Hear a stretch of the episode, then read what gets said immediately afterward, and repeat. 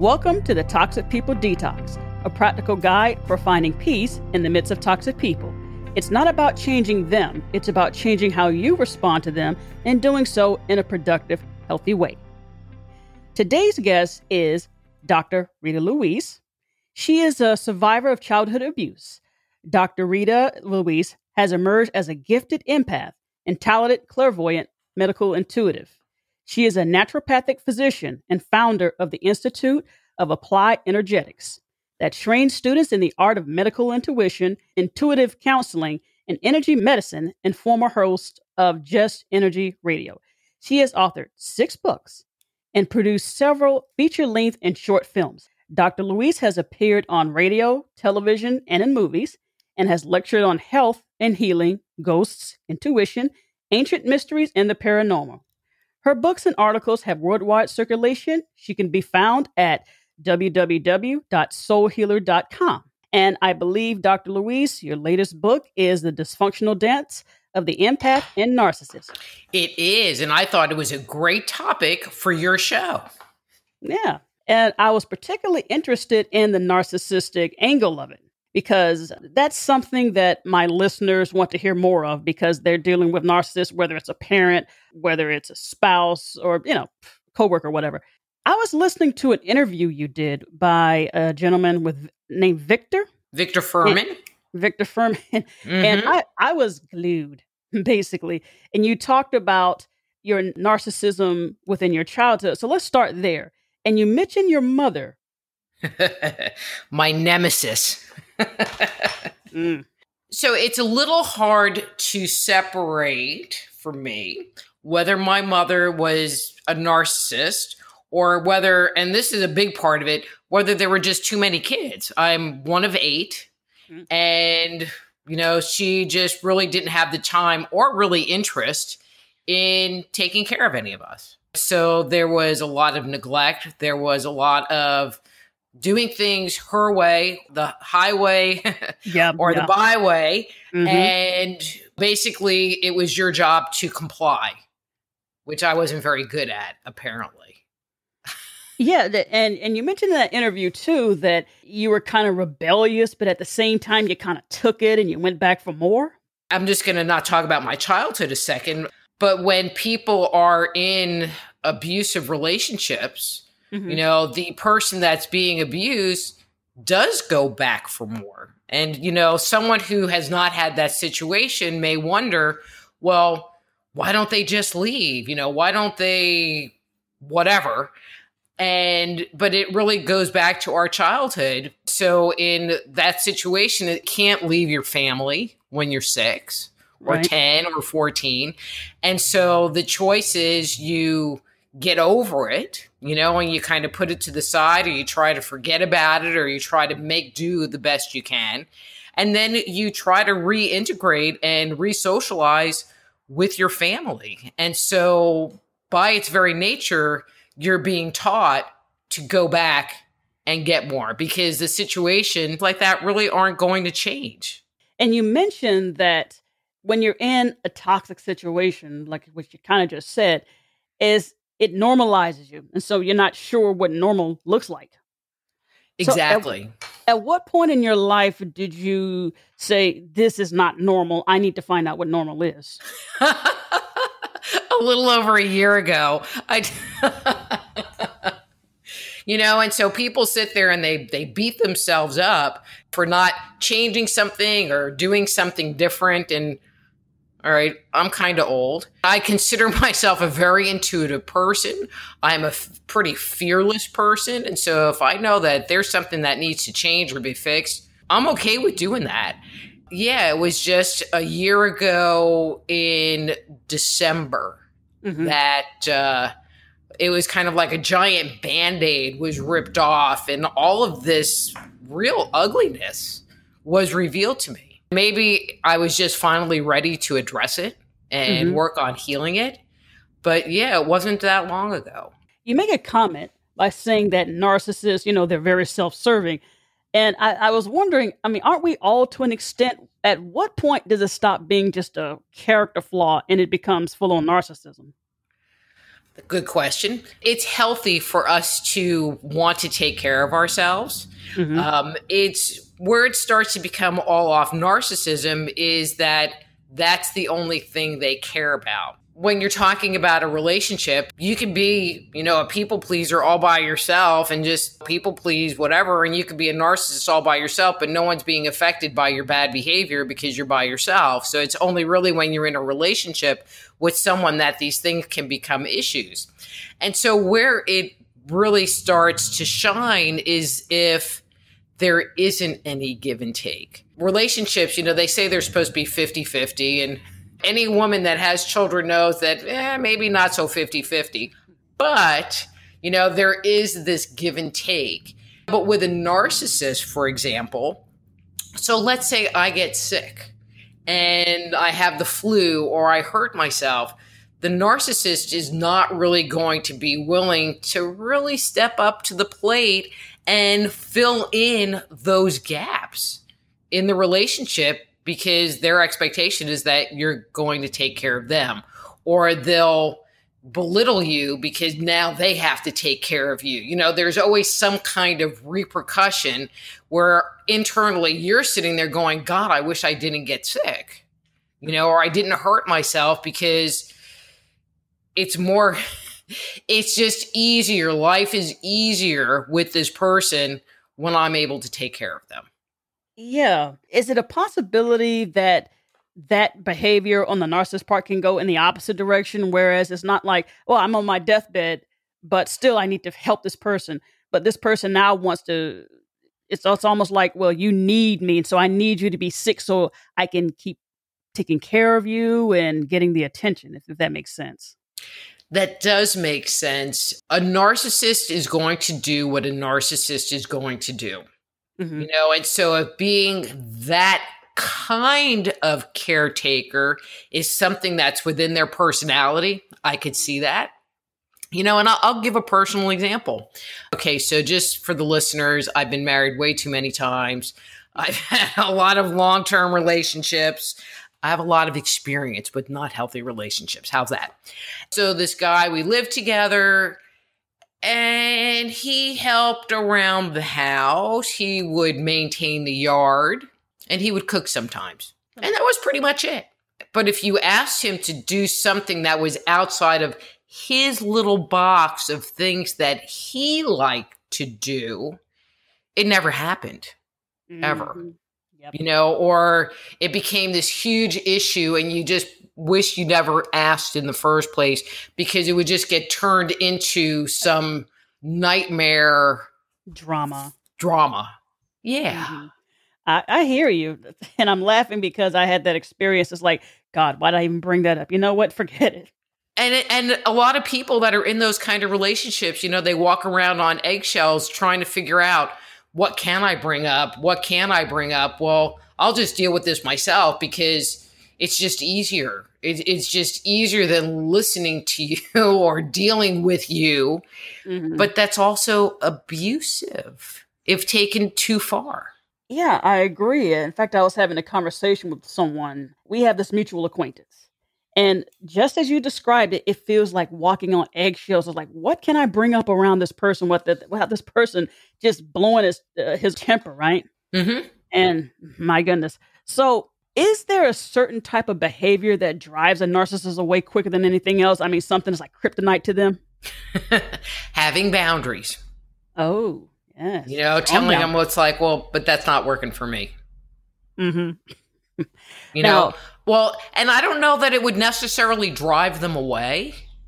I don't know if it would drive them away, but it would make it so that they're like in hissy fit mode and it maybe would open your eyes to go, mm, this isn't really working for me. Mm-hmm. If you're not giving them attention, the kind of attention that they want or they think that they deserve, they might not leave the relationship, but they might start and looking for that kind of attention from somewhere else. So they might start doing pornography or going on to dating sites or chatting with women on Facebook to get that kind of attention from somewhere. If it's not coming from you, it's going to be coming from somewhere. That narcissistic supply. Exactly. Considering how our society is, they will always find supply. They'll never dry up, unfortunately. Well, you know, I think this whole concept of narcissism and their behavior has just always kind of been in the background. And it's just really in this last couple of years that that word has really come to the forefront and people are becoming aware of it and familiar with it. Mm-hmm. And doing something about it and doing something with it. What do you think that is? What do you think the, the shift is? All of a sudden, this word that, like you said, has been around but it's only within the past couple of years it's actually headlines. All right, so this is going to sound terrible, you know, mm, um, but the word narcissist really has come to the forefront due to President Trump being elected. Okay. You know, and I'm not going to like go one way or another with my own personal, particular political views. It's just a statement of fact because everyone's running around going, ah, he's a narcissist. Ah, he's a narcissist. Ah, he's a narcissist.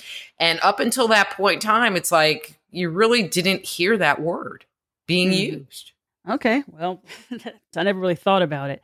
You were you were talking about being in relationships. What are some early warning signs of a narcissist? So when you are first starting to date someone, they want to be like your one and only. They will send you text after text after text or keep you on the phone. Like one husband who I thought was really into me. See, and that's the thing. It's like you meet these people and there's this thought, well, they're doing these behaviors because they're really into me. And we would sit on the phone for hours at a time, hours at a time. But it's a narcissistic thing. It's to keep you occupied. It's to keep getting their supply from you.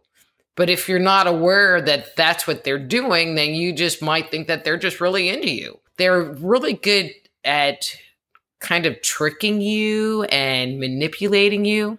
Another key thing is many times their words do not match their actions. So they might say something or promise something, but there's no follow through. You know, they might tell you after, you know, like, two or three days that they're in love with you and they want to get married. I mean, they just really want to push things forward very quickly. And they're good at hiding it. They're good at being kind of this miracle end all be all person until they think they have you hooked. Whether you move in with them, whether you get married. So, my last husband, he passed away. He was a great guy. I was his sixth marriage. So I was number six for him. And so he had he was married to a bunch of narcissists too. And it's just like, and his comment was when we got married about a month later, and he goes, Well, I'm waiting. And I'm like, Well, what are you waiting for? And he goes, Well, I'm waiting for you to change. I'm like, what do you mean waiting for me to change? And he goes, Every time I've gotten married, everything are great, great, great, great, great until she said, I do. Mm-hmm. And then all bets were off and they became completely different people. He goes, So I'm waiting. And I'm like, This is it. You know, what you see is what you get. All right. I might not put makeup on all the time. And you might see me in like, you know, crappy house clothes. But that's uh that's pretty much it. it's pretty normal. Mm-hmm. Yeah, no, an interesting story you told that you were being gaslit by someone, and you said a guy hid a, a shoe from you, and you found it behind a bookcase. Yeah. So, and, and it's like I know he did it, but he denied it. Now, how do you nail down when people gaslight you? How do you nail that down when all they're going to do is just deny they did what you're accusing them of? Well, you know, it really kind of makes you feel like you're going crazy okay, so I live in a two story house and I had taken that a pair of shoes and put them on the stairs to go up. But they were summer shoes. And so I would just, you know, like slip into them if I needed to run out into the yard. And so they had been sitting there for a while. And so I came down one day or went to go get my shoes to put on, and there was only one shoe. But, you know, they were there. You know, why would you separate your shoes? That doesn't make any sense. And so the likely suspects were him or the dog. And I had a little toy poodle who probably couldn't even lift the shoe. You know, so it becomes pretty obvious that it wasn't the dog. And he just kept saying, What? Well, I didn't do it. I didn't do it. But short of a ghost in my house, there wasn't anybody else. I haven't quite figured that one out, other than you know that what happened was definitely them. Same guy. Okay, different story, same guy. So I have a screen porch, and I went out onto the screen porch, and there was a hole in the screen. And on the other side of the screen, there was a flower pot, and it, that was broken. And inside the flower pot was one of those spray things that you put on your hose, you know, to water or whatever. And that was sitting in the flower pot, and the hole in the screen kind of matched the outline of the spray thing, but he didn't do it. It's like, come on, give me a break. you know, and it's just like, oh my God. I don't really have an answer for that other than it's just like, seriously? That's what you're going to tell me? Seriously? Yeah, this is something I had to learn the hard way to do. Is like when that happens, I just have to walk away. I mean, the natural instinct, of course, is yes, you did, yes, you did. But it's like no, that's a losing battle. All right, exactly. I'm curious. Going back to childhood, you have children in these uh, narcissistic relationship where they're with the parent and they can't do anything. So, what are some things that a child can do? I mean, assuming the child can even pick up on what's going on to try to protect him or herself. But see, that's the really sad part is that I don't know what a child can do. I mean, a child can try to, you know, I mean, as an adult, I can tell an adult, you know, do energy work, do inner child work. You know, they have more capability of working with tools. You know, a six year old, what do you tell, you know, hide? Um, you don't want to tell them to be compliant necessarily, you know, because that can create other developmental issues as they get older. You know, so it just puts them in a very awkward position because they're children. You know, it's the parents' responsibility to raise the children. It's not the children's responsibility to necessarily navigate their parents, even though they're forced to, you know, which ends up creating long term issues for the adult child. When they become adults, is there a point where it might be necessary to just sever ties? Or is could there be other options? I mean, I think depending on nar- how narcissistic the person is or how toxic the person is, severing ties is a choice myself, I moved 3,000 miles away. Uh, that seemed like a good choice. And so, really, you know, the relationship was over the phone, which wasn't all that much, or if I went back home to see my family. That's the choice some people make. It's interesting because I have a lot of clients. I mean, I do a lot of work with people, health related, emotionally related, that they're narcissistic parent is right there and they end up having to deal with them on a regular basis. But again, they are choosing to have that relationship. And it's like, well, it's my mother. It's like, but it's still your choice. You know, you have the choice to engage with that individual or not engage with that individual, depending on what is going on with you. And if every time you talk to them, you walk away from the situation hurting on the inside, is it worth it? Maybe it's time for you to look at yourself and value yourself and honor yourself and keep them on a really short leash. And when you do have to interact with them, know you're going in there, you know, with your shield up so that mm-hmm. you can make it through that situation and not end up being hurt in some way or invalidated or whatever their abusive choices. Yeah, I like that analogy of, of shields up because I mean, like you say, well, I mean, what else can you do? And I agree with you about the children. I mean, it's, it's sad, especially if the child tries to reach out to another adult, but that person, like you said, might be so charming that what this person's treating like that, I don't believe it. And I think there's more acknowledgement of bad behavior in people, you know, or there's more follow up, maybe, of that, you know, but the people that end up like going into the system, quote unquote, you know, are usually kind of the worst of the worst. I mean, I wouldn't put my mom in the worst of the worst category. Now, mm-hmm. did I get screwed up because of it? Yeah. I remember growing up, there were the, oh God, what did we call them? I don't know, these kids that lived around the corner, the, the vagabond kids or something. We had some, a name for them. Mm-hmm. And one of the kids would come and his hands, so he was probably eight or nine, but he looked like he was five because of the neglect.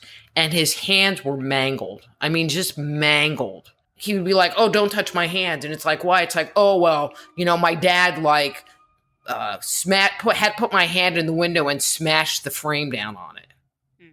and broke his fingers. You know, now that's the worst of the worst, and those type of people really do need to re- be reported and something done. And it's so sad to say that there are so many situations where that's going on that our systems are already overloaded. They don't teach people how to parent. And there really is a lot of pressure. This is going to sound terrible, but there really is a lot of pressure on young people to have children, whether they really want them or not. Mm-hmm. You know, and I think that that's part of it too is, you know, again, I work with a lot of people and I look at these parents you know, of my clients. And it's like, well, they never really wanted to have kids. They just did it out of like a social obligation. Obligation. And now they're stuck with them. And what they really wanted was to have a career and go to college and, you know, and do these things. But now they have to be mom and they are resentful, you know, whatever the scenario is. You know, no one sits there, okay, I'll say this out loud and tell women, it's like, well, you know, maybe if that's what you want to do, maybe you shouldn't have kids. Although there is a trend happening now that a lot of young people are waiting. You know, they're waiting until their late 20s, early 30s to have children. So they have an opportunity to have a life, to have, you know, start a career, to do those things. And now they're emotionally ready to bring a child in. Mm-hmm. Yeah, gotcha. When people come to you, what is your process for helping them or your teaching style? I work as an intuitive, as a clairvoyant, you know, and so one of the things that I really help my clients understand is what their core beliefs are and what things they are acting on. Because if you really don't understand what's going on inside of you, then you really don't have any choice in changing it. You know, so like that book, The Dysfunctional Dance of the Empath and Narcissist, it doesn't try to fix a narcissist at all. And I doubt a narcissist would probably read it. Um, the effort in it is for the person reading the book to really kind of go inside and self analyze and look at what their upbringing was like and what's going on inside of them so that they can be become more aware and start making better choices, different choices, healthier choices. And what can a person, let's say they're in a relationship right now, that relationship, what can they do to fix their life? The first thing they need to do. Uh, oh, that's kind of a loaded question. Uh, I mean, uh, you know, I guess it really depends on where they are in the relationship. You know, if they're in the relationship and they've haven't made the decision that they should go or not, then they need to make that decision. You know, some people choose to stay in an uncomfortable or difficult situation. I don't understand why. They're too afraid to go do something else. You know, so you need to ferret that out. I think the first piece is letting go of the hope and the wish that something's going to change. You know, if it's been like that for 10 years, probably isn't going to change in 10 more years. And so maybe that's the piece of advice that I would like to give out. Because there's a lot of people, it's like, well, you know, I'm hoping it'll get better. I'm hoping. And if you get to the place where it's not changing, then you need to start looking at what's going on so that you can make a choice about what you want to do and how you fit into it and what you want the rest of your life to be because we all deserve to be happy. And if you're in a toxic relationship and you spend more days than not unhappy or constantly walking around on eggshells you're not happy mm-hmm. you might have moments of happiness but you're really truly not happy i hear that about your book, The Dysfunctional Dance of the Empath and Narcissist, who would you like to read this book? Who needs to have this in their hand right now? I think anyone who finds themselves in a toxic relationship, mm-hmm. um, and they are not the abuser, but the victim of the abuse.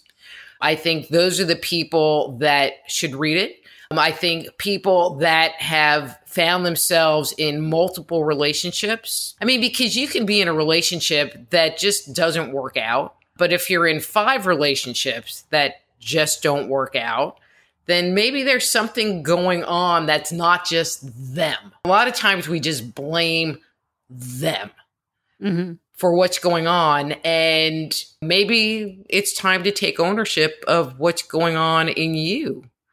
And so I think either of those two situations would be ideal for the person. And just to say, it's written in a very conversational style. My clients who have gotten the book, they were like, wow, it's like you're talking in my head. so, okay. I will give you the final word. Any last bit of wisdom you would like to impart to my listeners? Sure. As I said a little bit earlier, it's our job to make ourselves happy. It's also our jobs to love ourselves. And what they have found is that when we love ourselves, our lives are happy or we experience happiness in our lives. And so if you're not happy, maybe it's time for you to start loving yourself, whatever that may be.